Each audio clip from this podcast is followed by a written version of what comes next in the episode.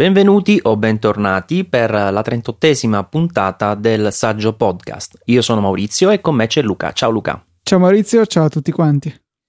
Allora, oggi come al solito abbiamo tante novità di cui parlare, ma prima di tutto salutiamo le persone che ci stanno ascoltando in diretta ehm, e poi ovviamente anche chi eh, ci ascolterà eh, sul podcast. Eh, per quanto riguarda diciamo gli ultimi giorni, mh, mm, io direi che uno degli argomenti più caldi è sicuramente quello dell'iPhone 6S, prodotto che eh, è arrivato finalmente anche in Italia, seppure l'attesa non sia stata poi così lunga, eh, come d'altronde era, stata, era, stato anche l'anno scorso. E, ehm, ed io, diciamo, l'ho acquistato, come sapete, eh, qualche giorno fa, eh, anzi ormai sono diverse settimane in in Inghilterra e così eh, sono riuscito a pubblicare un giorno prima insomma dell'arrivo eh, sul mercato italiano una recensione abbastanza lunga. Non so se hai avuto il fegato di leggerla, Luca, più di 7500 mm. parole. È in, parcheggiata in pocket in attesa di trovare il tempo di leggerla. Eh sì, ci, ci, vuole, ci, vuole, un po' di tempo, è vero, bisogna proprio dedicarci. Beh, però è un dispositivo che secondo me Uh, andava affrontato sotto diversi punti di vista perché mh, ce ne sono alcuni probabilmente più commerciali altre cose più rilevanti in termini tecnici ed altre novità che po- possono essere uh, come dicevo per esempio per il 3D touch uh, una evoluzione una rivoluzione oppure solo fuffa. Poi alla fine bisogna stare a vedere perché anche quella è una possibilità. Um, io diciamo mi sono fatto ovviamente un'idea abbastanza completa su questo dispositivo perché ormai lo utilizzo già da non lo so 20 giorni più o meno, quindi è il mio telefono principale eh, per tutto questo tempo, quindi sicuramente ho avuto modo di eh, oltre che testarlo eh, per scopi insomma finalizzati insomma alla recensione, scusate, ho avuto modo di provarlo proprio uh, nella vita quotidiana, quindi uh, ho un po' uh, maturato una serie di convinzioni. Però Luca, tu hai avuto modo comunque di, di provarlo, lo, lo, comprerai, lo hai già acquistato, dacci qualche indicazione in merito. Allora, l'ho provato, eh, sabato sono andato, non dico apposta, ma quasi in un premium reseller di Verona, la mia città, e ho avuto modo di, di provarlo e devo dire che ehm, sono rimasto piacevolmente soddisfatto dal, dal non essermi accorto, se non concentrandomi e pensandoci, che era più pesante del mio iPhone. Forse perché io sono abituato ad averlo con eh, la custodia Apple in pelle, che quindi magari da sola fa la differenza di peso che avremmo tra iPhone 6 e 6S. Eh, però effettivamente il 6S che ho provato era nudo, insomma, senza nessuna cover protettiva. E questo sicuramente è stato un ottimo impatto al di là di questa che era una cosa che ci tenevo a sottolineare perché ha colpito me stesso quando l'ho realizzata,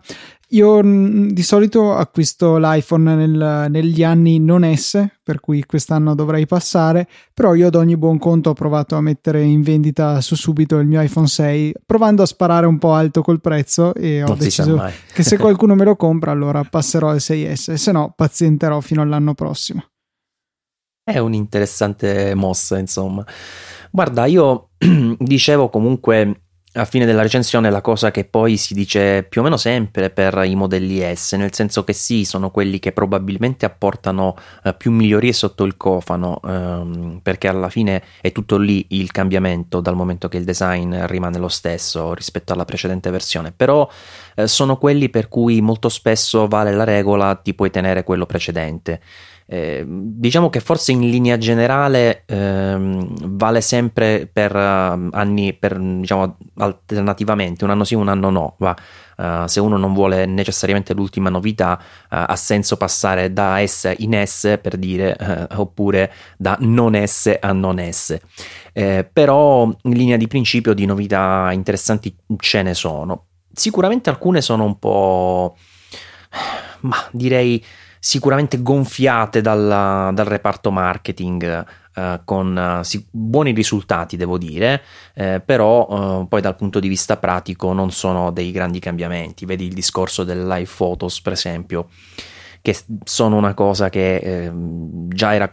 diciamo abbastanza chiaro dalla presentazione, ma poi anche usandole secondo me si conferma non, non particolarmente rilevante, diciamo così. Eh, tu nel tuo breve test eh, le hai anche provate le live photos? Sì, ho provato a scattarne una, anche se chiaramente dentro in un negozio non è che ci fossero eh, dei soggetti particolarmente meritevoli, però poi quando sono andato a riprodurle eh, ho visto il video che comunque non è fluido perché è limitato a 15 fotogrammi al secondo e non so perché mi sei venuto in mente te eh, e ho pensato, ma questa f- eh, funzione secondo me Maurizio non l'apprezzerà più di tanto, forse conoscendo il tuo background comunque di fotografo professionista e comunque anche nell'aspetto video sicuramente eh, sei parecchio esperto e ho detto, mm, mi sa che questa cosa Maurizio non l'apprezzerà più di tanto e mi sembra di averci azzeccato tutto sommato. Ehm, diciamo che nell'implementazione attuale, secondo me, manca ancora qualcosa. Cioè, ci vorrebbe tanto per cominciare un video a qualità piena, quindi magari almeno un 1080p pieno, e poi soprattutto deve andare a minimo 30 fotogrammi al secondo. Così come sono, sono un po' scattose e per quanto possono essere carine, eh, come ad esempio nel, nella prova, nella foto della bambina che hanno fatto vedere al keynote, che è bellissima, veramente bellissima, eh, però temo che nella vita reale poi si rivelino non particolarmente avvincenti e mi rendo conto comunque che potrebbe essere una, eh, un problema di gioventù, nel senso che comunque è un video che deve costantemente essere registrato anche prima che noi andiamo a scattare la nostra foto che invece è a risoluzione piena 12 megapixel per cui magari il sensore è un po' in difficoltà in questo. Diciamo che come prima implementazione ci può anche stare ma io onestamente aspetto che migliori con la prossima io mi sono invece dato una spiegazione diversa, cioè non tanto di natura tecnica, ma più proprio di una scelta, cioè ho come avuto l'impressione che Apple abbia eh, voluto con questo effetto dovuto ai 15, che poi mi sembra più precisamente siano 14 fotogrammi al secondo, eh, questo effetto quasi stile time lapse, cioè questo effetto un po' scattoso, un po' giocattoloso che eh, in un certo senso te lo distingue dal video, ecco, come fosse un po' una scelta ponderata, poi ovviamente il risultato può piacere o non piacere, a me non piace. Così come non mi piace l'idea di registrare l'audio perché eh, proprio in virtù di, mh, dell'idea di differenziarlo da un video, anche perché tu diciamo non decidi esattamente l'inizio e la fine, in quanto tu scatti semplicemente la foto e poi lui che si prende quel secondo e mezzo prima e secondo e mezzo dopo. Per cui con l'audio ti trovi, che ne so, delle parole mozzate, del rumore, insomma, è sicuramente una complicazione in più che poi nella, nel rivedere la live photo eh, la rende ancora più imprecisa, ecco, passami questo termine. Imprecisa anche perché comunque ci vuole un po' di effettivamente di pratica per sfruttarla al meglio, perché ti devi ricordare chiaramente di iniziare a fare la foto almeno un secondo e mezzo dopo aver messo l'iPhone in posizione, perché se no si vede la strisciata di te che magari ce l'hai in tasca e lo hai sollevato, e di rimanere anche dopo che fai la foto per un altro secondo e mezzo in posizione, altrimenti ovviamente ti vedi anche qui una panoramica della tua tasca se lo rimetti lì. E quindi mh, oltre a, insomma, a questioni proprio eh, di implementazione del sistema, eh, c'è anche tutta una, una problematica relativa proprio eh, alla, all'ottimizzazione insomma di chi fa la fotografia per ottenere dei buoni risultati. E poi comunque queste live photos eh, in effetti hanno eh, una serie di ehm, diciamo di situazioni in cui ancora probabilmente non, Apple non ha chiarito come le vuole gestire perché eh, nel rullino eh, tu vedi eh, la live foto, ci puoi tappare sopra per vederla animata, la puoi anche inviare ad un iPhone non 6S e comunque si vede anche l'animazione. Sì, ho e... visto, basta solamente premere normalmente, non, esatto. non, serve la pressione forte. Non serve il 3D touch, diciamo. E, ehm, e però la cosa strana è che dal rullino tu puoi attivare o disattivare la live photo e questo è utile perché ad esempio eh, è, facile, è, facile, che te la mantieni attiva ma eh, per le ragioni di cui sopra eh, se non ci pensi che è attiva puoi ottenere una foto bellissima ma una live photo pessima perché il prima e il dopo può non essere ottimale quindi è buono che dalla, dal rullino tu vai su modifiche e puoi disattivare la live photo che poi si disattiva anche automaticamente se provi ad applicare delle eh, correzioni eh, diciamo dal punto di vista cromatico eccetera eccetera regolazioni insomma sull'immagine queste ti comportano la disattivazione della live photo però puoi anche ripristinarle o riattivarla dopo averla disattivata eh, e quindi Apple evidentemente la tiene da qualche parte, ovvie, ovvero nei propri server cloud. E la live photo occupa più o meno un paio di mega la parte JPEG, più o meno 4 mega, diciamo così, la parte in Move che sarebbe quella animata. Però dal rullino, per esempio, tu non puoi decidere di mandare una fotografia, neanche dall'app foto dal Mac dove tu vedi la live photo anche la parte animata non puoi eh, scorporare le due cose o decidere di inviare ad una persona solo il video, per esempio. Eh, e se uno non ha, non ha, un iPhone, ovviamente non la vede questa live photo, quindi riceverà solo l'immagine statica. E per andare a beccare la componente video devi us- utilizzare acquisizione immagini attualmente sul Mac, collegando l'iPhone col cavo Lightning, eh, e da lì vedi proprio i due file separati e li puoi trattare come vuoi. Tra l'altro ho pubblicato un articolo che poi troverete nelle note dell'episodio eh, per spiegare nel dettaglio come trattare live photo, come estrarre il move, come eventualmente convertirlo in GIF o GIF, eh, che dir si voglia, per eh, pubblicarlo su web, eccetera, eccetera ehm, dove tra l'altro ecco, se ne va via anche l'audio e, e ritengo sia una scelta più appropriata. Comunque, live photo a parte, la novità probabilmente più uh, importante di questo dispositivo è uh, si, mh, da ricondurre al 3D Touch alias Force Touch eh, che Apple appunto ha deciso di rinominare eh, per l'iPhone. Già qui Ehm, qualche dubbio, chissà perché questa scelta di rinominarlo. Io un'idea me la sono fatta, per prima voglio sapere cosa ne pensi tu. Io non sono riuscito invece a darmi una spiegazione a questo. Eh, l'unica cosa, forse, è che mentre eh, l'Apple Watch, il dispositivo con cui questa è stata introdotta, eh, supporta solamente la rilevazione di pressione normale e pressione forte, invece l- su, um, su, iPhone c'è la possibilità di uh, riconoscere vari livelli di pressione, da cui questo 3D forse, non lo so, però non, non sono riuscito a, a produrre niente di meglio di questa spiegazione. Ma posto che stiamo parlando ovviamente di una cosa su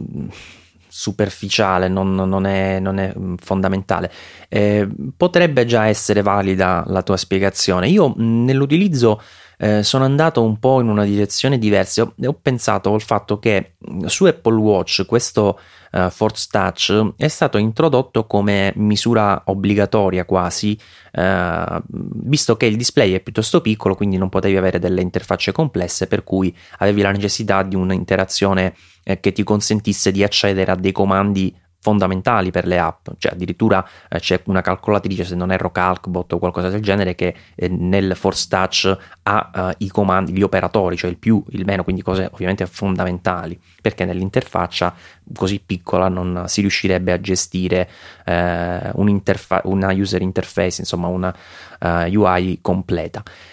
Nel trackpad invece dei MacBook uh, di ultima generazione, questa tecnologia va ad avere una funzione diversa perché è una funzione accessoria, cioè ci dà quel, tro- quel tocco profondo che offre accesso a delle funzionalità in più. Una cosa a metà tra le due è quella che avviene nell'iPhone, nel senso che nell'iPhone ovviamente non potevano mettere nel 3D Touch delle funzionalità fondamentali, in quanto la uh, iOS in generale deve funzionare così come tutte le app anche su dispositivi che non sono 6S, quindi dispositivi precedenti. Quindi ovviamente hanno preso la tecnologia che nasce dall'Apple Watch, però hanno avuto più un'implementazione alla MacBook, cioè un'implementazione in cui ci sono funzionalità per lo più anzi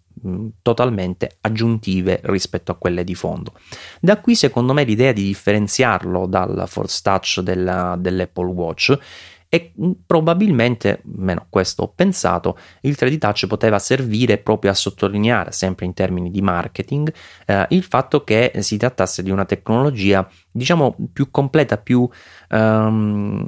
diciamo sicuramente più funzionale ecco, rispetto a quella che hai sull'Apple Watch, d'altronde è utilizzata uh, in maniera abbastanza larga, insomma abbastanza ampia in uh, tutto il dispositivo, con tutto che già adesso, uh, cioè che di base la, la, vediamo solo nelle implementazioni native di Apple, più qualche app che si è già aggiornata, insomma, per avere qualche piccola cosa, tipo i menu nelle azioni dirette oppure Documents che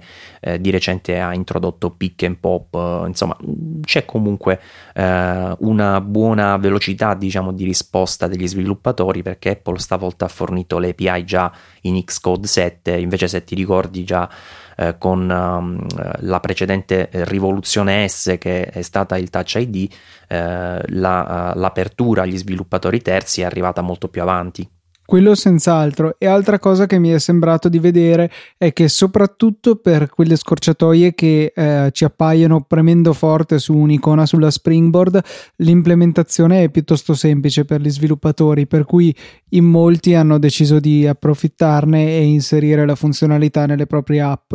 Eh, funzionalità che però ho notato come grande assente tra le app che c'erano a disposizione sul 6S in prova ehm, era di, delle applicazioni di iWork che sembrano essere un po' abbandonate a loro stesse. Sì, probabilmente neanche Apple ci crede più tanto. E, mm, se vogliamo, è anche comprensibile. Eh, per quanto non so, puoi dire scorretto, puoi dire quello che vuoi, però è anche comprensibile perché ormai eh, diciamo non soltanto eh, c'è il la suite diciamo Office di Google che uh, è disponibile su tutte le piattaforme, è, è, semplice da usare, si sincronizza col cloud, eccetera, eccetera, ma c'è stato questo ingresso a gamba tesa uh, di Microsoft con la sua suite Office eh, che forse per certi versi ha fatto anche un piacere ad Apple liberandola dal peso di dover gestire anche queste app che ormai ha dato gratuite, quindi eh, non ha sicuramente più un interesse commerciale a mantenerle sviluppate. E, e, e la, la, suite di, di, Microsoft, a detta di chiunque eh, l'abbia provata, è indubbiamente migliore, oltre che in mobile utilizzabile gratuitamente con l'account live senza qualche funzionalità aggiuntiva, ma non fondamentale, insomma. Non so, forse all'inizio aveva avuto la funzione di mostrare cosa era possibile fare con un dispositivo touch poi finita quella funzione lì non, Apple non ha più avuto particolare interesse a svilupparlo ulteriormente. Malgrado eh, nel, nel, tentativo di equiparare le funzionalità della versione Mac e della versione iOS nel 2011 o 12 ha provveduto a castrare totalmente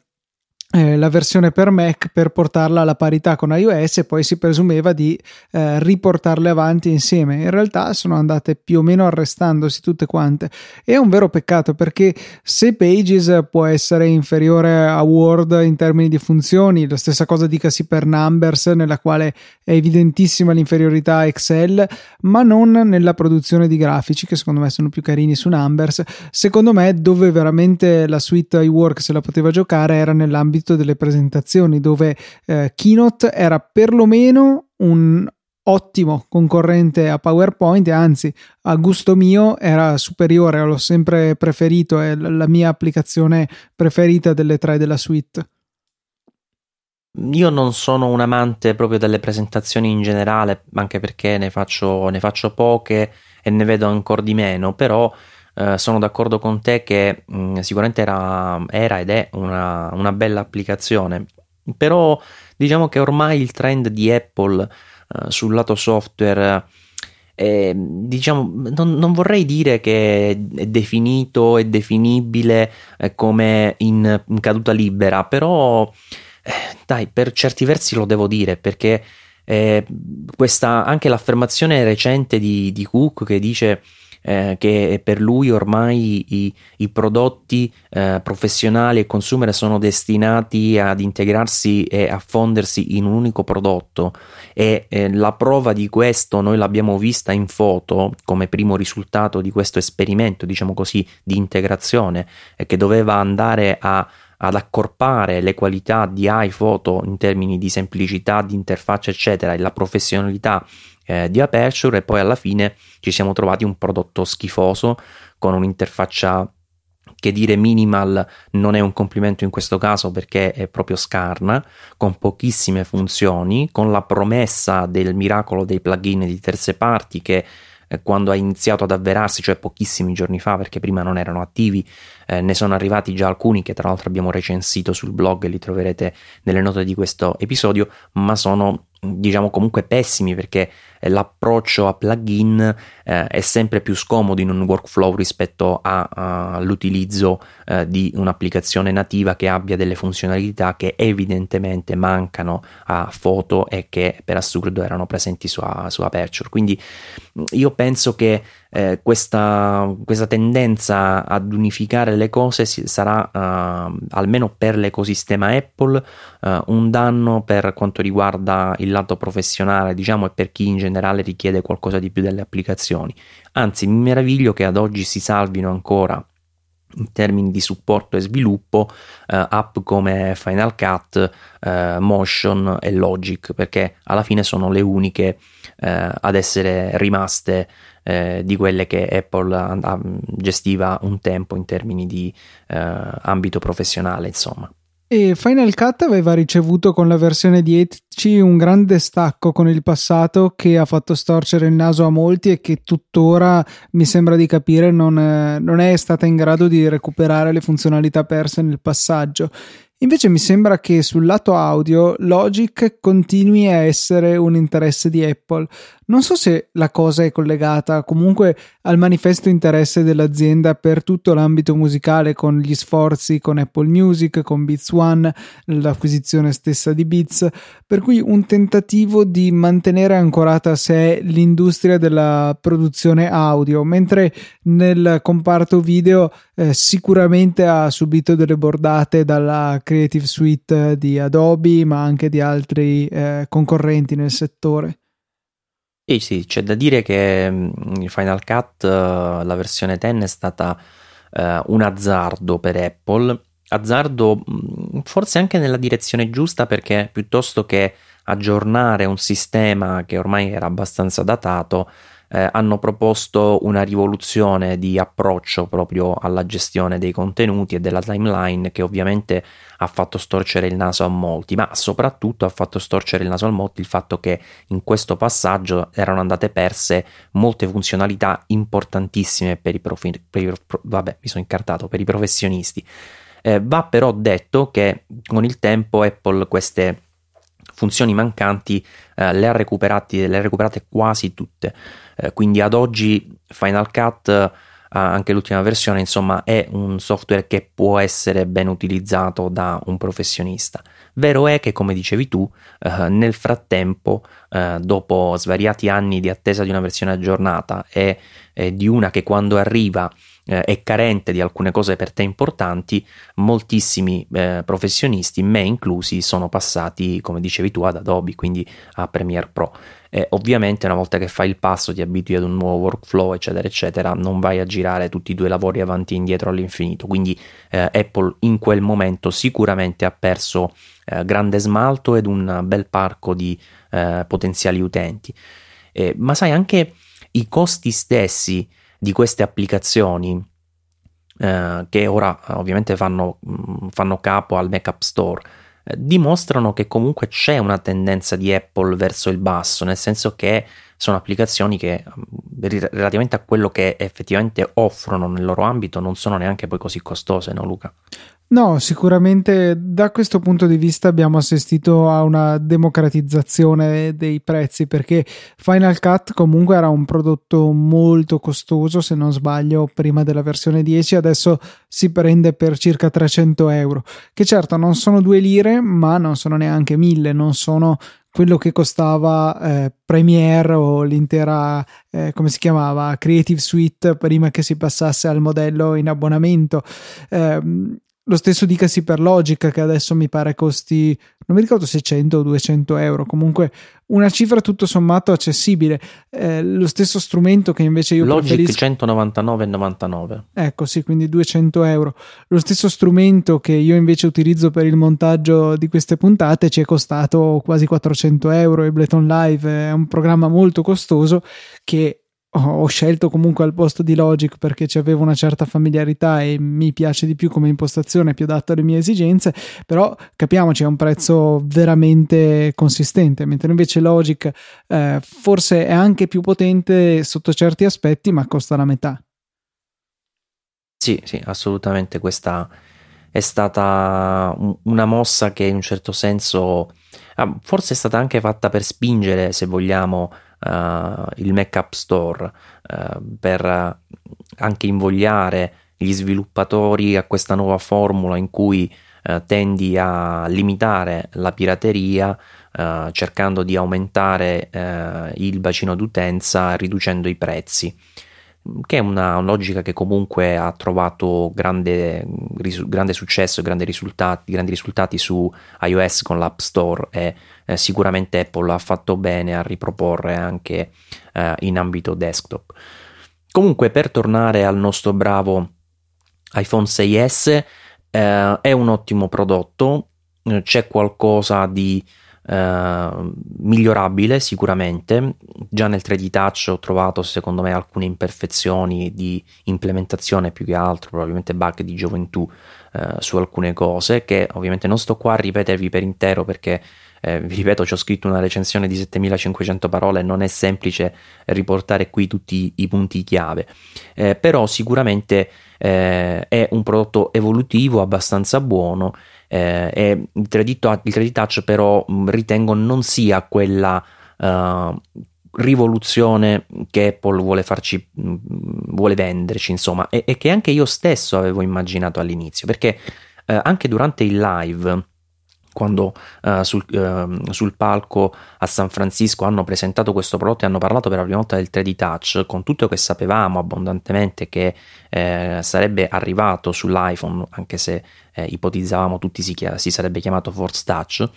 eh, l'idea è stata eh, quella di una rivoluzione simile a quella che aveva proposto il primo iPhone con il multitouch capacitivo quando eravamo tutti abituati al touch resistivo dei palmari dell'epoca. Una rivoluzione proprio epocale, d'altronde eh, da quel momento in poi praticamente tutti i prodotti che sono usciti eh, e gli smartphone, insomma, come li conosciamo oggi, hanno utilizzato il multitouch capacitivo. Quindi lì è stata proprio una rivoluzione perché si è passati da qualcosa che funzionava di schifo a qualcosa che funzionava benissimo. Quindi eh, la portata è stata incredibile.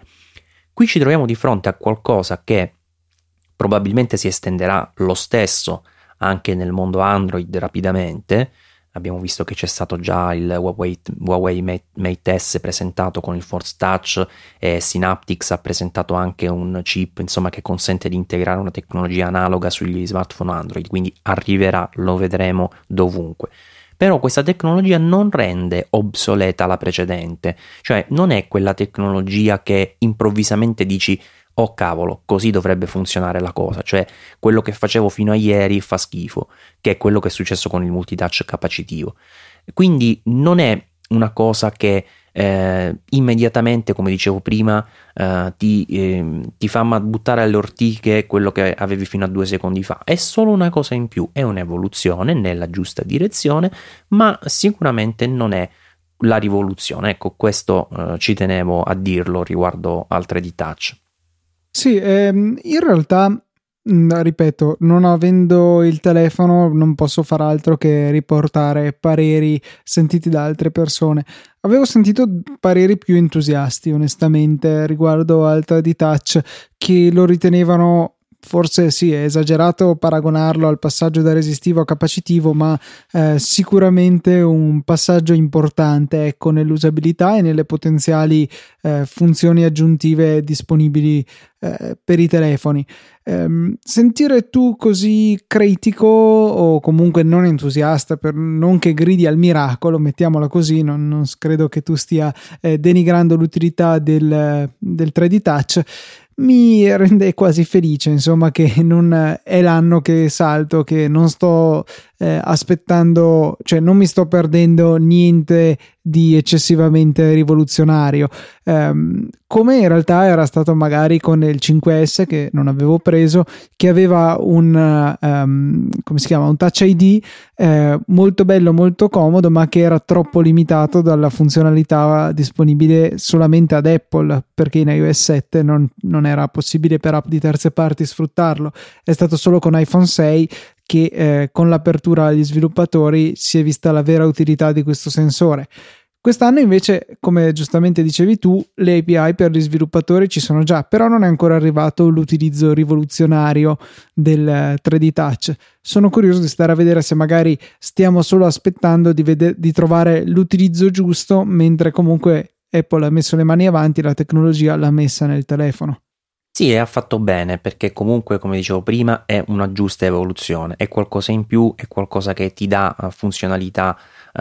in alcuni casi molto comode. Eh, io ecco ho solo sottolineato appunto la differenza tra rivoluzione ed evoluzione. Eh, che qui onestamente non vedo. Ma guarda, lo vedi tu stesso, cioè immagina di avere eh, nelle mani, di essere nel 2007, avere nelle mani un palmare con il touch resistivo il tuo bravo pennino. Vai improvvisamente a provare un iPhone,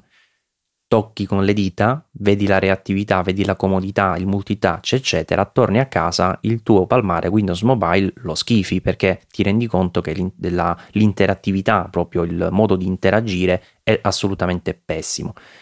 Questa cosa, solo questa in particolare, non succede con iPhone, cioè io ho ancora in casa il mio iPhone 6 precedente perché adesso lo usa mia moglie, quando io lo prendo non sento nessun limite, cioè non c'è qualcosa che mi fa pensare, oddio, sono passato uh, indietro, nel, sono indietro nel tempo, ho perso qualcosa di importante. Ecco, solo questa è secondo me la differenza sostanziale, perché poi nel quotidiano non dico che non si usi, perché per esempio le scorciatoie, azioni dirette come le chiama Apple, sulle icone delle app eh, non sono affatto male, eh, le uso abbastanza spesso, perlomeno quando mi ricordo di usarle, perché poi c'è anche da dire che spesso un'app, un'app tu la lanci, non dico istintivamente, ma quasi, cioè ci, ci clicchi, fai un attimo eh, e ti sei quasi dimenticato lì per lì che c'è anche la possibilità degli accessi diretti, però sicuramente è una funzionalità che eh, è godibile, in particolare i power user la apprezzeranno tantissimo e anch'io sto iniziando piano piano a, a metterla uh, in pratica giorno dopo giorno e ad utilizzarla più spesso. Uso molto pick and pop, che sono quelle due funzionalità di anteprima, diciamo così, e conferma di visualizzazione di un contenuto eh, che mh, trovo per esempio molto utili sia sui link ma anche eh, nelle email, perché ricevo magari tantissime email Uh, molte sono i commenti del sito, uh, ci premi, fai un force touch nell'elenco, ti si apre l'email, uh, dai un'occhiata, sempre se con il pollice non la copri, che questo è un, un, possibile difetto insomma di questo sistema, infatti devi mettere le email in alto per non coprirle con il pollice. Eh, vedi l'email, la leggi brevemente, scorri a destra, letta e richiusa. Quindi se, ne, se devi fare questa operazione per 20-30 email, con questo tipo di procedimento fai molto molto prima ed è una cosa comoda. Probabilmente una funzionalità gradevole in termini proprio di effetto, ma poi non so quanto utile su un iPhone, eh, è quella della pressione eh, del riconoscimento della diversa pressione per il disegno, nel senso che attualmente questa cosa la vediamo solo su note, dove ci sono strumenti di disegno introdotti con iOS 9 abbastanza basilari, eh, la matita, eh, l'evidenziatore, insomma cose molto molto semplici, e si vede un minimo di riconoscimento della pressione, cioè eh, scorri leggermente col dito una traccia più, più, eh, più, sottile, fai un po' di pressione ed ecco che la traccia diventa più spessa, però non c'è neanche chissà che livello di precisione o di gradazione in questo passaggio, bisognerà vedere, visto che qui gli strumenti, come dicevo, sono abbastanza sempliciotti, eh, se un'integrazione con app di qualità come può essere Pixelmator ad esempio, che è quella che comunque si aggiorna sempre più rapidamente rispetto alle novità introdotte da Apple per quanto riguarda il comparto diciamo grafico, eh, bisognerà vedere se riuscirà a tirar fuori qualcosa di più eh, efficace insomma nello sfruttamento di questo riconoscimento della pressione. Però onestamente è sempre un iPhone che ce devi fare con il riconoscimento della pressione. L'avrei capito di più su un iPad, anche se poi alla fine su iPad Pro non c'è il 3D Touch perché c'è il pennino e quindi lì la pressione e il disegno hanno tutta un'altra vitalità e un'altra qualità, insomma, anche perché su iPhone usi il ditino, quindi insomma non è che ci puoi fare chissà che miracoli. Eh, quindi ecco, anche questa è una cosa che potenzialmente utile ma che comunque non ti cambia la vita. E la cosa del trackpad secondo me è una sciocchezza infinita. Ma una sciocchezza infinita, Luca. Ma sul serio, che se invece secondo me era la cosa più carina. Ma guarda, è una sciocchezza infinita perché intanto è implementata da schifo, perché comunque la risposta in termini di movimento è certe volte troppo rapida, certe volte troppo lenta, per lo più troppo rapida, comunque quindi non riesci a muoverti in maniera precisa. E poi comunque per selezionare dopo che hai iniziato a muoverti non è che sia così semplice, non è che fai subito il secondo tap e ti ha selezionato, certe volte non lo fa, devi fare un po' più volte, provare più volte, insomma non è immediato. E poi dopo che hai selezionato non ti esce il pop-up. Tu dici che stai dicendo? Dico che quando tu fai una selezione col bravo ditino sulle parole, anche un doppio tap, ti esce il pop-up perché se selezioni perché ci vuoi fare qualcosa con quel testo, quindi o lo copi, lo, lo tagli, quello che vuoi. Con il trackpad, questa modalità, tu selezioni e non succede niente. Quindi devi comunque andare a tappare poi sulla selezione per far uscire sto pop-up. Alla fine dei conti ci perdi più tempo col trackpad a trovare il punto dove partire con una selezione, perché con un tap sul punto preciso lo fai molto più rapidamente e se è un punto difficile da raggiungere tieni premuto un secondo e, e lo posizioni con la lente di ingrandimento, quindi non puoi sbagliare. E poi per la selezione sei più preciso e per l'azione successiva più rapido con il vecchio metodo. Quindi proprio sta cosa del trackpad è di una proprio inutile, cioè veramente mi bocciatissimo, cioè mi sono impegnato, ho detto guarda lo devo usare, ma no, non va usato, è assolutamente uh, una, cosa, una cosa inutile. Una cosa e, che ehm, invece secondo me avrai dimmi. notato del, dell'iPhone è la, la, velocità allucinante del telefono. Cioè io mi sono stupito prendendo in mano un telefono appena della generazione successiva di quello che utilizzo ormai da un anno e vedere in ogni azione come era palpabilmente più veloce. Questo a me ha stupito perché non è un salto di velocità come quello che avevo visto tra il mio iPhone 5 e il 5S, cioè qua la differenza è veramente consistente. Ma guarda, i numeri ti danno ragione senza mezze misure. Infatti, no, no, ma ecco, ho... ma io al di là dei numeri, appunto, che. Eh no, però volevo visti... arrivare a dirti una cosa diversa: eh, che i numeri ti danno ragione, ma io non ti do ragione. Ma com'è possibile? allora ho il guarda, telefono che non guarda, va Luca, io. io. ti dico questo. Eh, io non, ho, non faccio per mia natura i test del tipo adesso mi metto le app in sequenza, le apro tutte e vedo chi arriva primo, perché di base ritengo che siano dei test assolutamente inutili.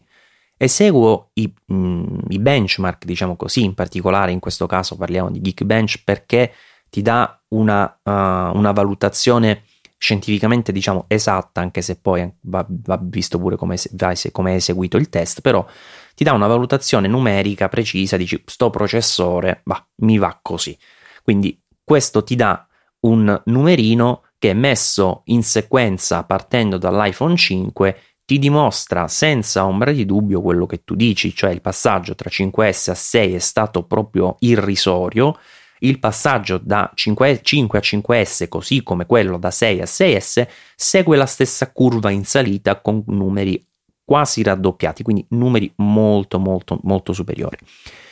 D'altro canto, la mia esperienza senza un test specifico per diciamo dimostrare, per mettere sotto torchio il telefono,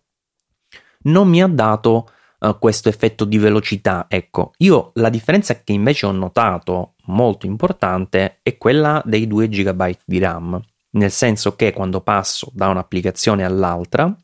nel 90% dei casi, a meno che non ripesco un'app che avevo usato un secolo prima, me la trovo già caricata, già pronta, mm, già uh, pronta insomma per essere utilizzata cosa che con iPhone 6 non ti succede perché nella maggior parte dei casi l'app si deve refreshare, invece con eh, il 6S eh, quasi tutte le app te le trovi già pronte quando stai lavorando in multitasking e passi rapidamente tra 4-5 applicazioni, sono tutte quante già precaricate. Stessa cosa con i tab di Safari, ne apri tanti, navi- navigazione assolutamente fluida senza dover ricaricarli ogni volta nei contenuti. Il, la cosa del lancio delle applicazioni io non l'ho cronometrata e sono sicuro che tu hai ragione in termini eh, proprio scientifici, cioè è più veloce perché i numeri dicono questo, però la differenza nell'uso quotidiano io personalmente non l'ho apprezzata, cioè non, non l'ho notata così, così evidente, insomma. Ma io invece proprio sì, e, e, ripeto, come era stato poi per la questione peso che avevo citato a inizio puntata, non è stata una cosa che sono andato a cercare, cioè mi sono proprio reso conto che eh, cioè, era palpabile la differenza, ma, eh, ma, nello svolgere anche le azioni più banali, tipo eh, fare va- i vari pick and pop sulle, sulle mail, aprire un link e eh, metterlo a schermo intero.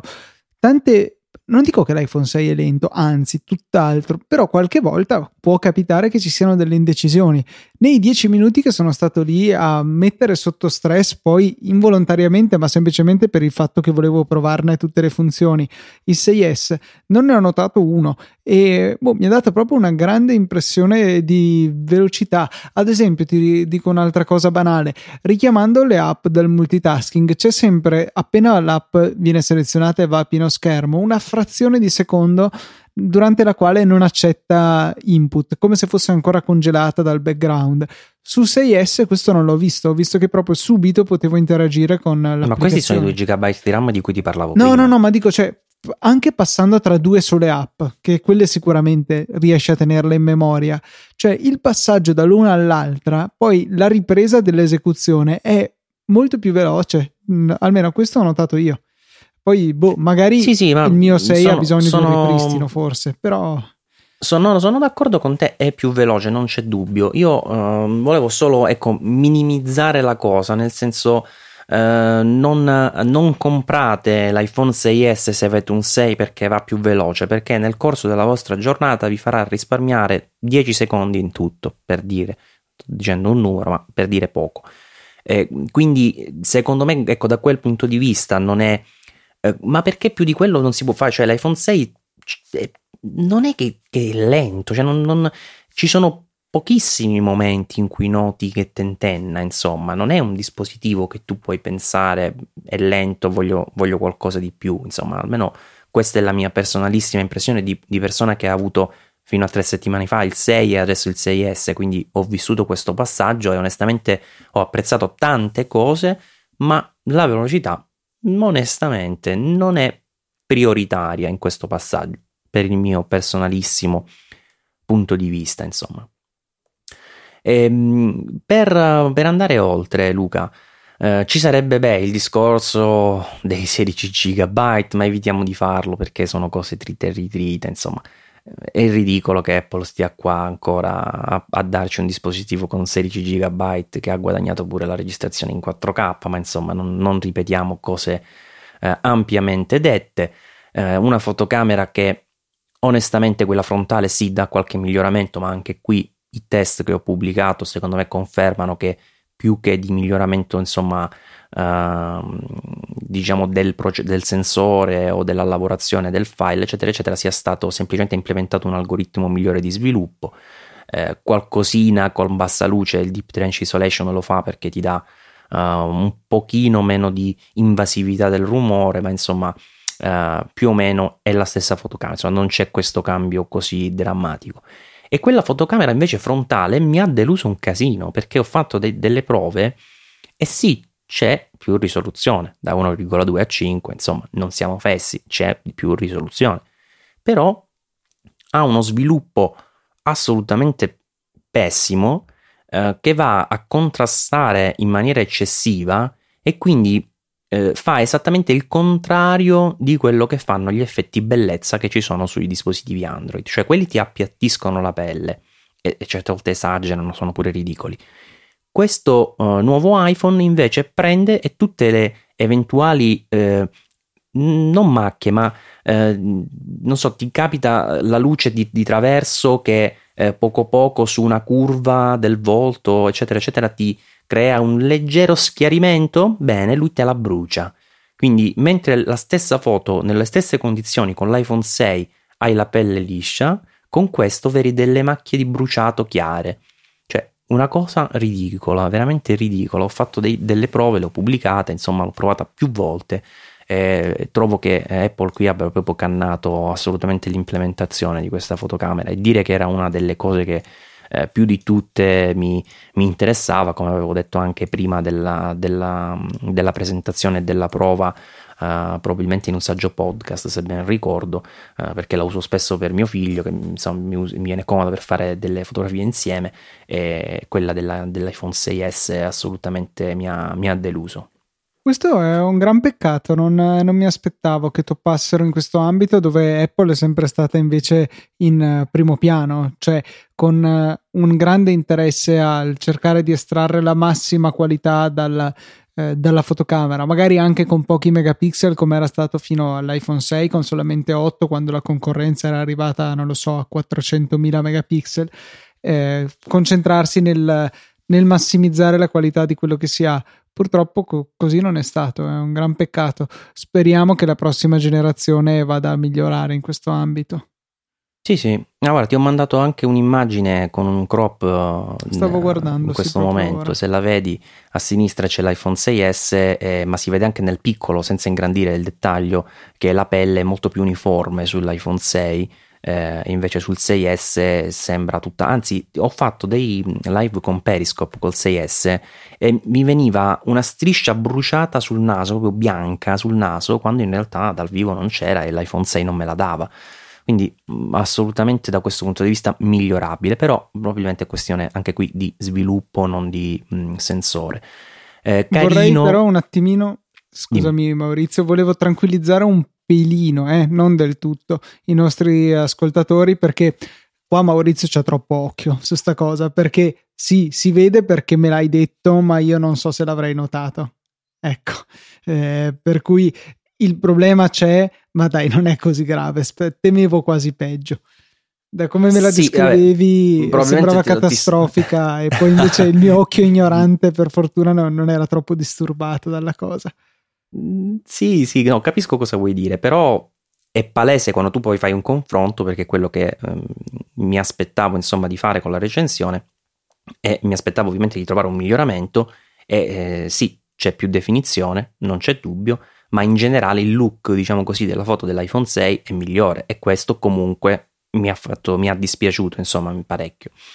Mi è dispiaciuto parecchio. Comunque, eh, simpatico anche il retina flash, seppure sia posizionato sotto la fotocamera, quindi ti esce, se tu sei davvero al buio, ti esce effetto film dell'orrore con la luce dal basso.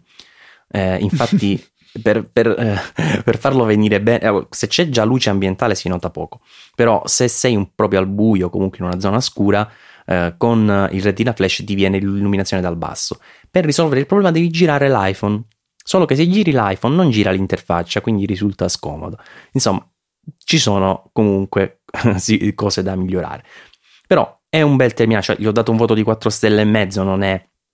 un dispositivo che non mi è piaciuto e sarà il mio mm, prossimo, il mio smartphone per il prossimo anno, quindi eh, godibilissimo, apprezzatissimo, eccetera, eccetera. Però insomma, uh, anche mm, ho, ho diciamo, la, la necessità e l'obbligo, se vogliamo, di andare a, a chiarire i punti dove Apple eh, probabilmente avrebbe dovuto o potuto fare qualcosa di, di, in più. Dove proprio di più non si poteva fare, Luca, era il Touch ID. Madonna, che velocità! Eh sì, e quello invece è stata proprio la parte che io non ho potuto provare per ovvie ragioni in negozio.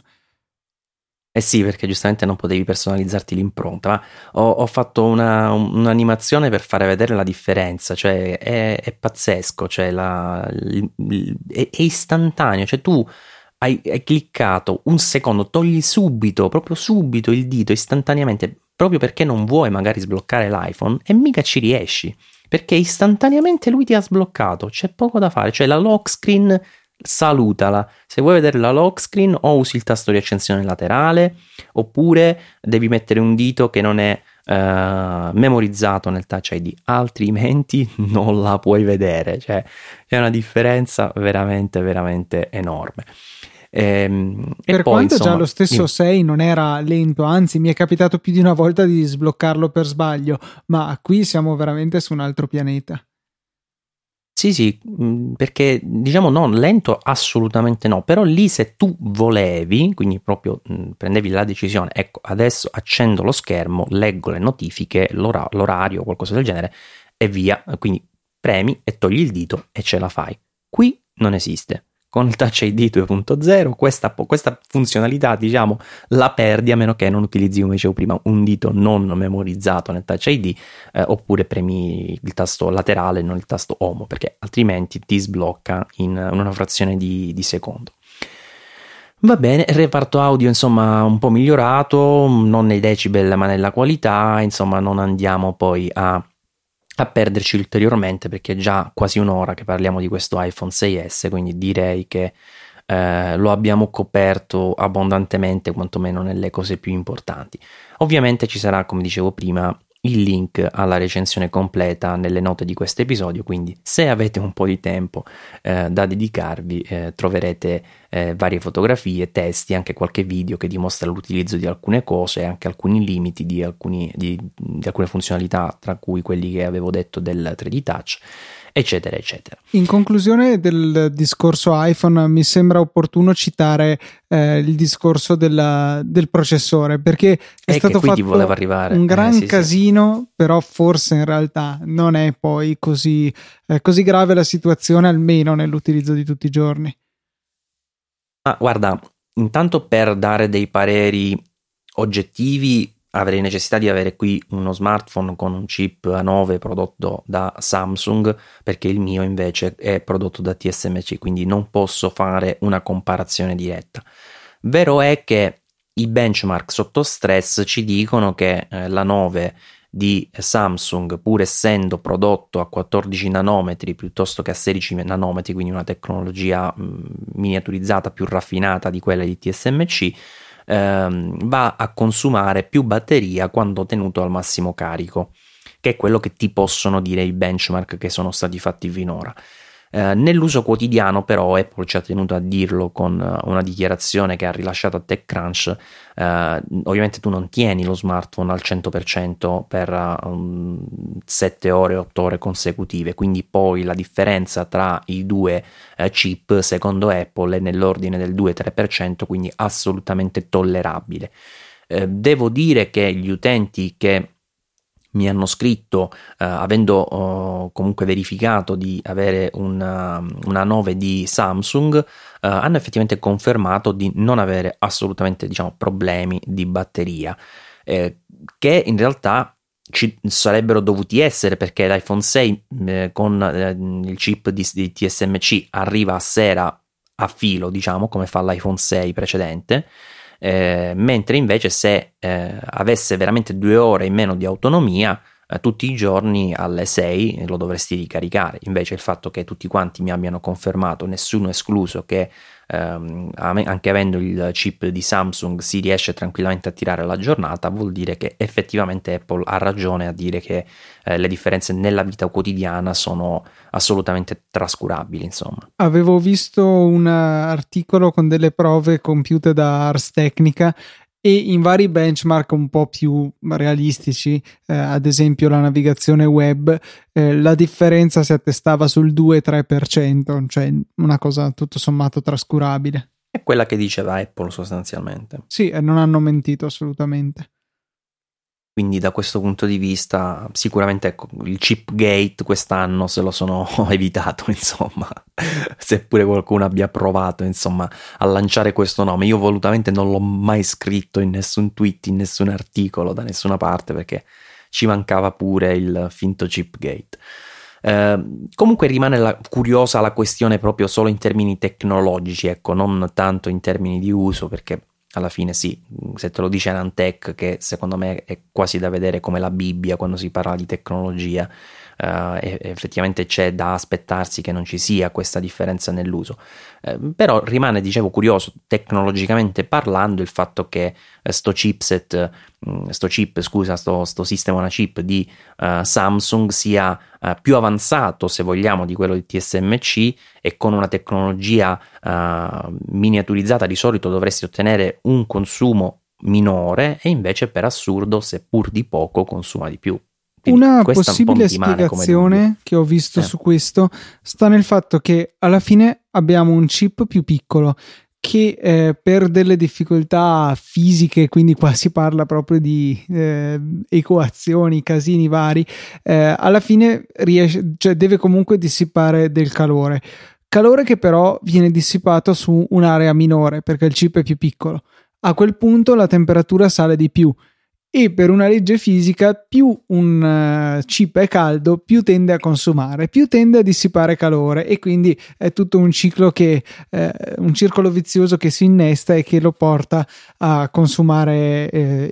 eccessivamente, insomma, più del concorrente realizzato con una tecnologia apparentemente inferiore. Forse... Mi piace tantissimo questa cosa, però scusami, allora perché con uh, le CPU normalmente che, conosciamo, ambito desktop, questo non succede? Ogni volta che Intel passa ad una generazione in cui riduce la dimensione in, in nanometri, aumentano le, eh, le autonomie e quindi si riducono i consumi. Ma forse è stato un po' prematuro il passaggio o questa tecnologia di Samsung non è ancora ben raffinata. So che uno dei problemi la chiamano leakage current o qualcosa del genere, cioè una, una dissipazione di energia che diventa un problema sempre più consistente al calare delle dimensioni dei transistor e non so se forse eh, Samsung non è riuscita a controllare bene questo difetto intrinseco ecco no? a contrastarlo come si deve e forse alla fine si è, cioè, si è creato un processore subottimale comunque ripeto eh, la cosa che è più importante dal punto di vista degli utenti è che difficilmente sarà così drammatica la differenza nella vita reale certo che comunque in linea di principio è brutto che ci siano dei clienti di serie A e clienti di serie B, ma per una questione totalmente di fortuna.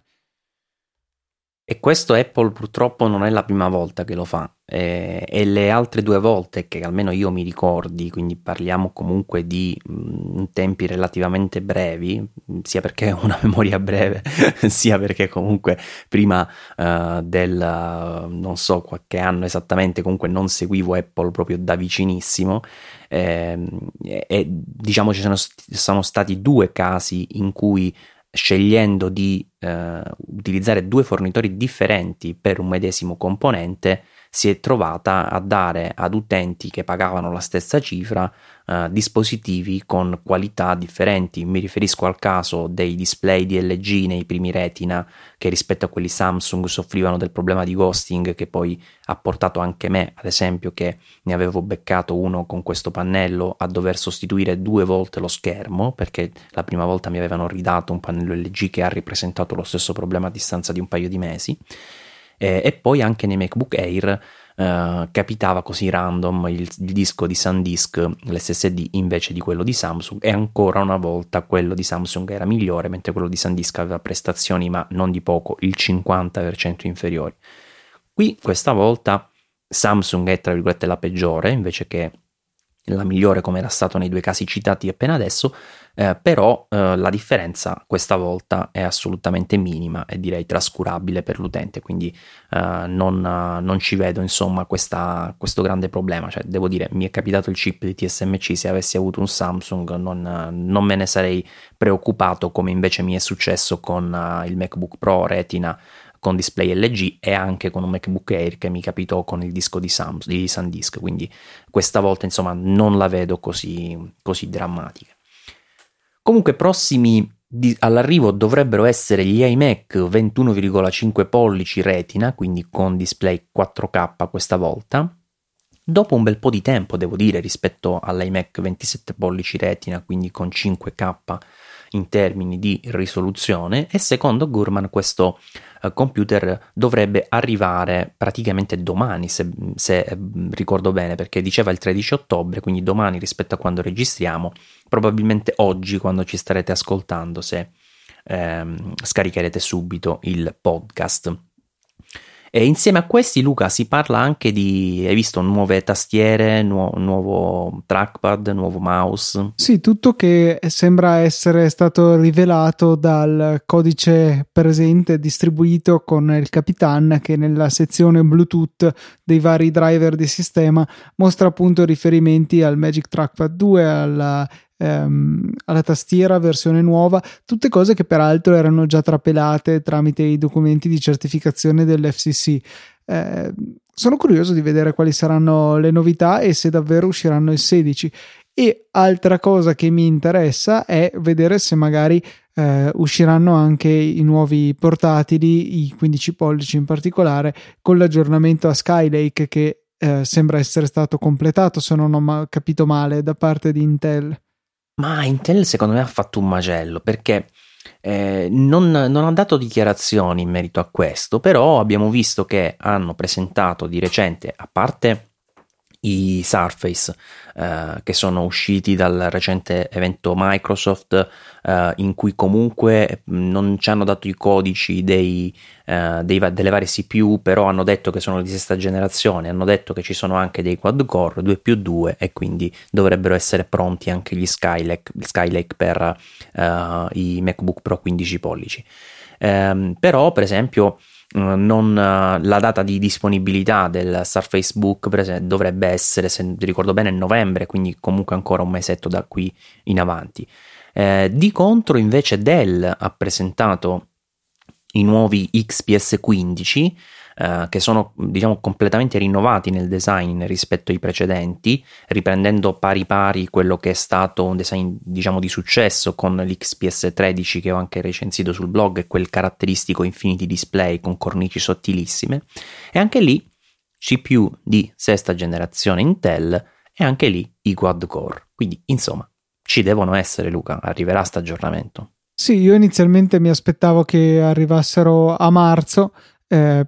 stanno ritardando un po' di più. Eh, c'è stato anche quell'aggiornamento fantasma con l'aggiunta praticamente solo del Force Touch nel frattempo. Eh, spero che. È solo nel 13, tra l'altro. Eh, no, anche il 15. Il 15 ha ricevuto il Force Touch ah, e il cambio di scheda grafica e basta. Ah, sì, sì, sì, sì, vero, vero. Me l'ero tanto, tanto influente che me l'ero dimenticato. È vero, assolutamente. Speriamo che completino il quadro aggiornando i processori che, ripeto, su 15 pollici sono fermi da due anni.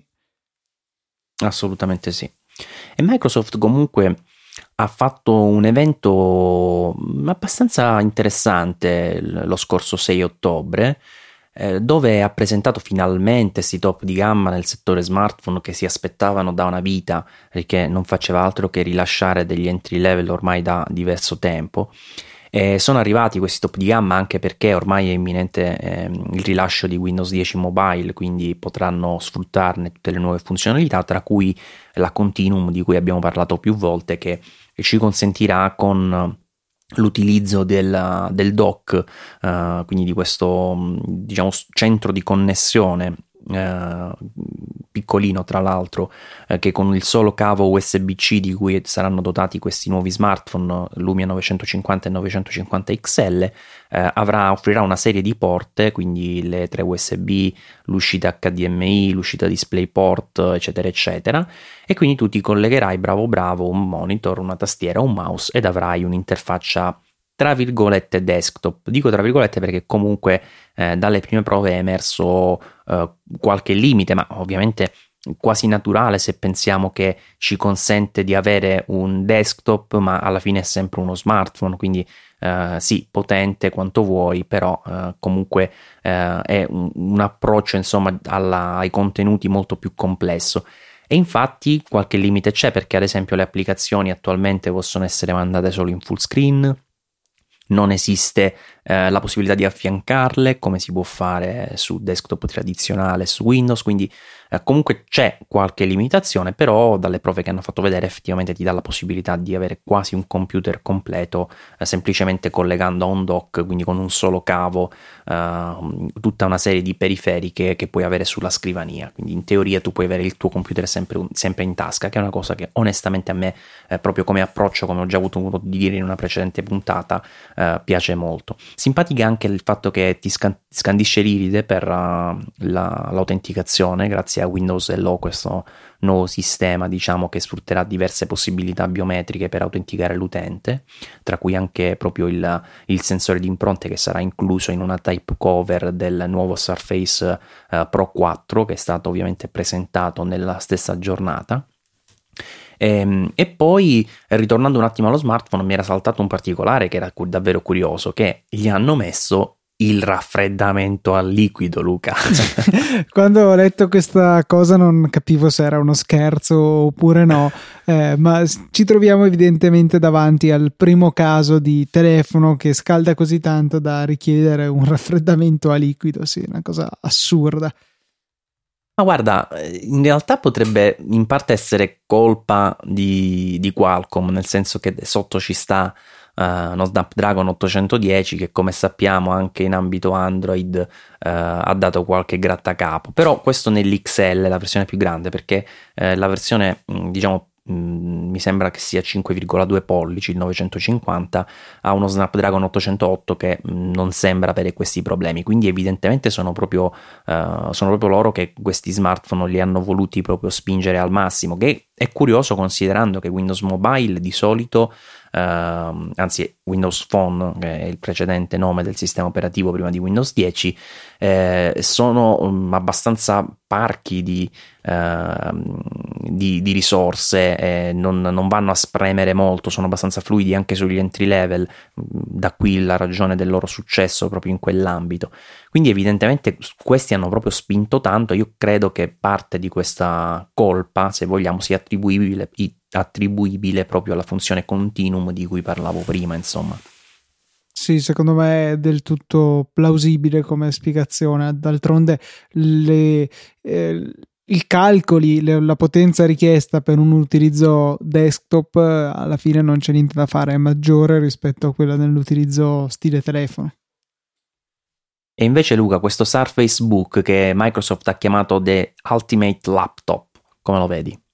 Non fa per me, eh, però è sicuramente un test interessante. Il problema è che rischia di essere eh, Ultimate, ma, ma, mica tanto, perché in realtà è un, un computer nato di soli compromessi. Eh, giusto per chi non l'avesse eh, visto, questo computer barra tablet eh, ha uno schermo staccabile dalla tastiera e fin qui non Intanto, ci sarebbe... scusami Luca, ti posso interrompere per una cosa? Certo. Non so se tu hai visto l'evento in diretta. No, non l'ho visto. No, allora ecco, la dico io sta cosa perché secondo me è stata molto carina. Eh, qui eh, Microsoft mi è piaciuta e mi ha ricordato molto Apple.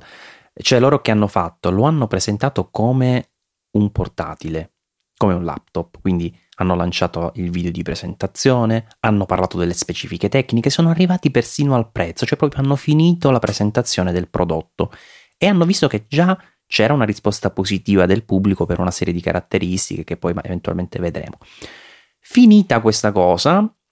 chi stava presentando, ora non mi ricordo esattamente il nome, ha detto aspettate, prima, prima, di andare avanti, riguardiamo un attimo il video che abbiamo mandato all'inizio, ma questa volta con più attenzione. Hanno rimandato sto video, tu te lo rivedevi, dicevi, boh, più attenzione, sì, ma sono le cose che avevo già visto. Alla fine non finisce come finiva il primo, continua e dopo tutto quello che c'è, c'è stato uh, nell'illustrarti le varie caratteristiche tecniche, pum, lo schermo si stacca. Ovazione nel pubblico. Cioè è stata tipo la, una One More Thing alla Apple, no? Tipo ho finito la presentazione, ti ho dato un prodotto, ti ho fatto pensare che il prodotto era finito qui e poi te l'ho totalmente rivoluzionato facendoti vedere che lo schermo si stacca e to, non è più un tablet. Volevo Molto fare questa bella. parentesi perché mi è piaciuta questa cosa. Ehm, anche pur avendola sentita di secondo mano, da, così dal tuo racconto, molto molto bella come strategia, un bel modo di presentare. Comunque ecco, eh, la particolarità sta nel fatto che il computer è nella, nello schermo, ma nella tastiera non c'è solamente la tastiera come potrebbe essere in un case, in una cover che abbiamo anche per tablet, ma lì dentro c'è anche una grossa batteria e il, una scheda grafica più potente ehm, che sicuramente estendono le, le, possibilità d'uso del computer ma come tablet è molto carente perché se non sbaglio ha tipo 4 ore di autonomia una cosa del genere forse anche meno se utilizzato senza la tastiera. Per cui come tablet è un po' scadente come computer può essere interessante. Diciamo che se lo vediamo come un computer che all'occorrenza può fungere da tablet di emergenza, ok, ci può stare, però boh, ho paura che, sia, eh, che siano dovuti scendere ad altri compromessi, che ne so, la, la, robustezza del sistema stesso di collegamento tra tastiera e schermo, che ha l'ulteriore particolarità che a differenza di un portatile normale in cui lo schermo viene completamente richiuso sui tasti, qui rimane uno spazio in questa uh, chiusura fatta quasi a serpente, non saprei come definirla, per cui se lo mettiamo in piedi possiamo infilarci dentro una matita, si direbbe come, come spessore. E, ehm, e, quindi mi dà un po' un'idea di fragilità questo sistema eh, di aggancio e sgancio. È boh, un prodotto molto, molto particolare, ecco, ma ho paura che Microsoft sia un po' non saprei bene quale parola utilizzare, però un po' eh, rinchiusa in, questo, in questa categoria dell'interessante, un prodotto molto particolare. Avevamo detto lo stesso di um, Windows Phone, di Windows 8 anche per certi versi, un'idea interessante, però non si sono trasformati nel successo che magari questa idea interessante sarebbe potuta essere in un mondo alternativo, cioè rischiamo di rimanere in una categoria di prodotto sì interessante ma non fa per me. Non vorrei che anche questo Surface Book facesse la stessa fine. Ma è possibile, è possibile anche perché il Surface Pro, il Surface stessi, i tablet diciamo finora visti eh, non hanno sfondato in termini di, di, proprio di numeri e di mercato, però anche qui eh, Microsoft eh, sul palco con un keynote che devo dire mi è piaciuto, per assurdo più di tanti keynote Apple che ho visto negli ultimi periodi.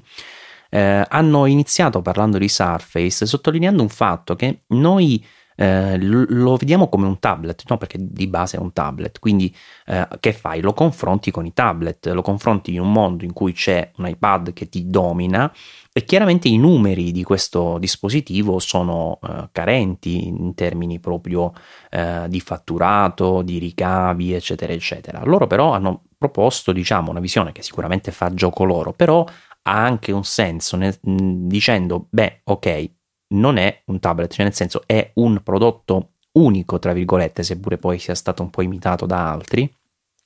che ti risolve o comunque si propone di risolverti sia l'utilizzo tablet che eh, l'utilizzo eh, mobile. Eh, infatti, ad esempio, eh, loro lo confrontavano sempre con il MacBook Air, non con un iPad eh, e in quel senso ha creato un mercato che partiva diciamo da zero quando è stato lanciato il primo ed oggi fa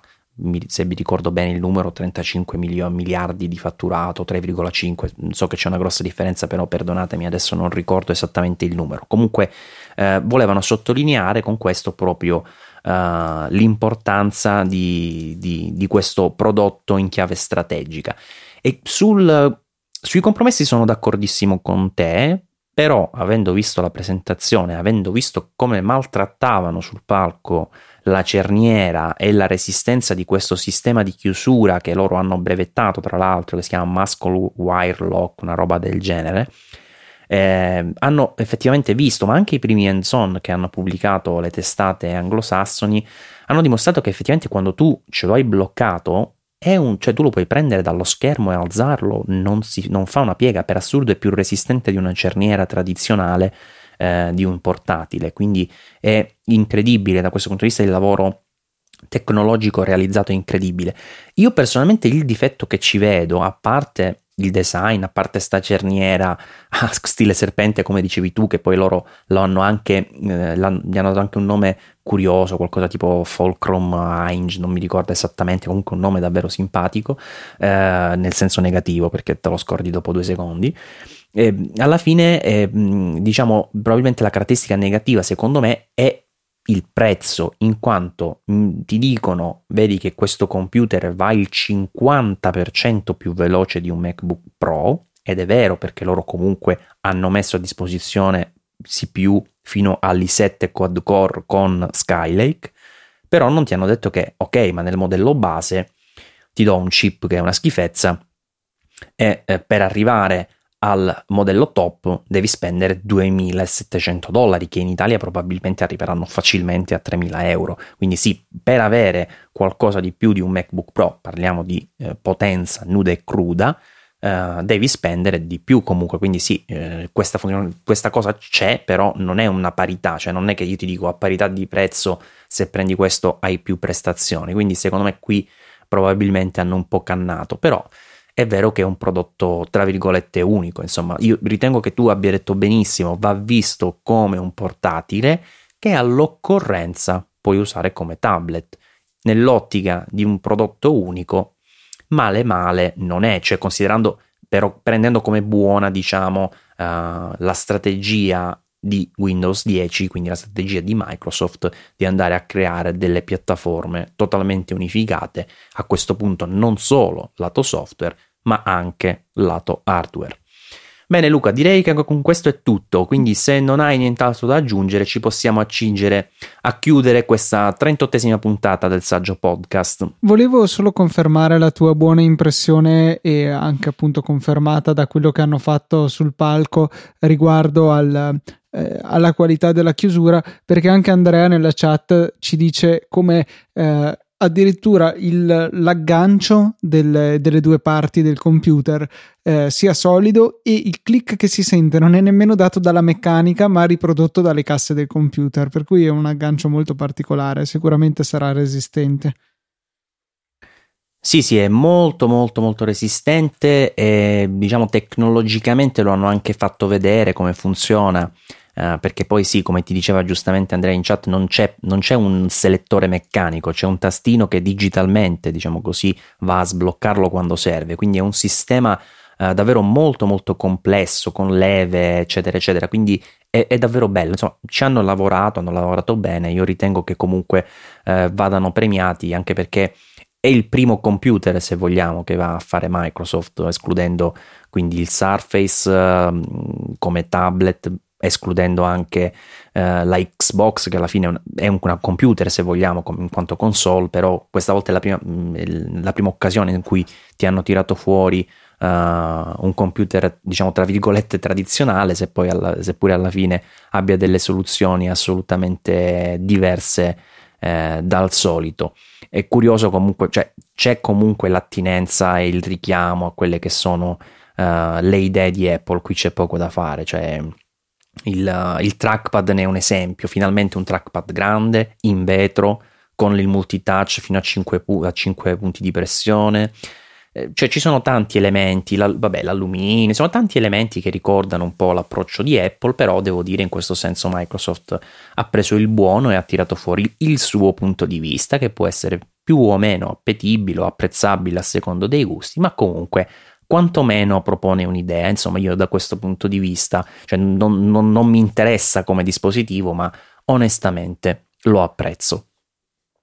Va bene, e allora ragazzi, grazie per averci ascoltato, lunga puntata, speravo si potesse essere più veloci questa volta, ma le novità sono sempre tanti e poi Luca quando iniziamo a parlare eh, ci, ci, prende la passione, ovviamente non riusciamo a fermarci. E scommetto eh, che sarà così anche per te, ogni tanto ti sarebbe venuto chissà quante altre cose da dire, ma ci siamo un po' eh, morsi eh, la lingua. sì, sì, più di una volta avrei voluto aggiungere qualcosa, riflessione, eccetera, ma anche sull'iPhone 6S ci sarebbe così tanto da dire, ti ripeto, ci ho scritto una recensione lunghissima e nella recensione non ho detto alcune cose, quindi figurati qui in questo poco tempo uh, quante ne sono rimaste fuori, insomma, dalla possibilità di essere trattate. Ma comunque ci sono anche i link di approfondimento nelle show note per questo motivo e come sempre Luca ci possono anche contattare i nostri utenti, no? Certamente, abbiamo l'account Saggio Podcast su Twitter e anche una mail per quello che non entra in un tweet è saggiopodcast.easypodcast.it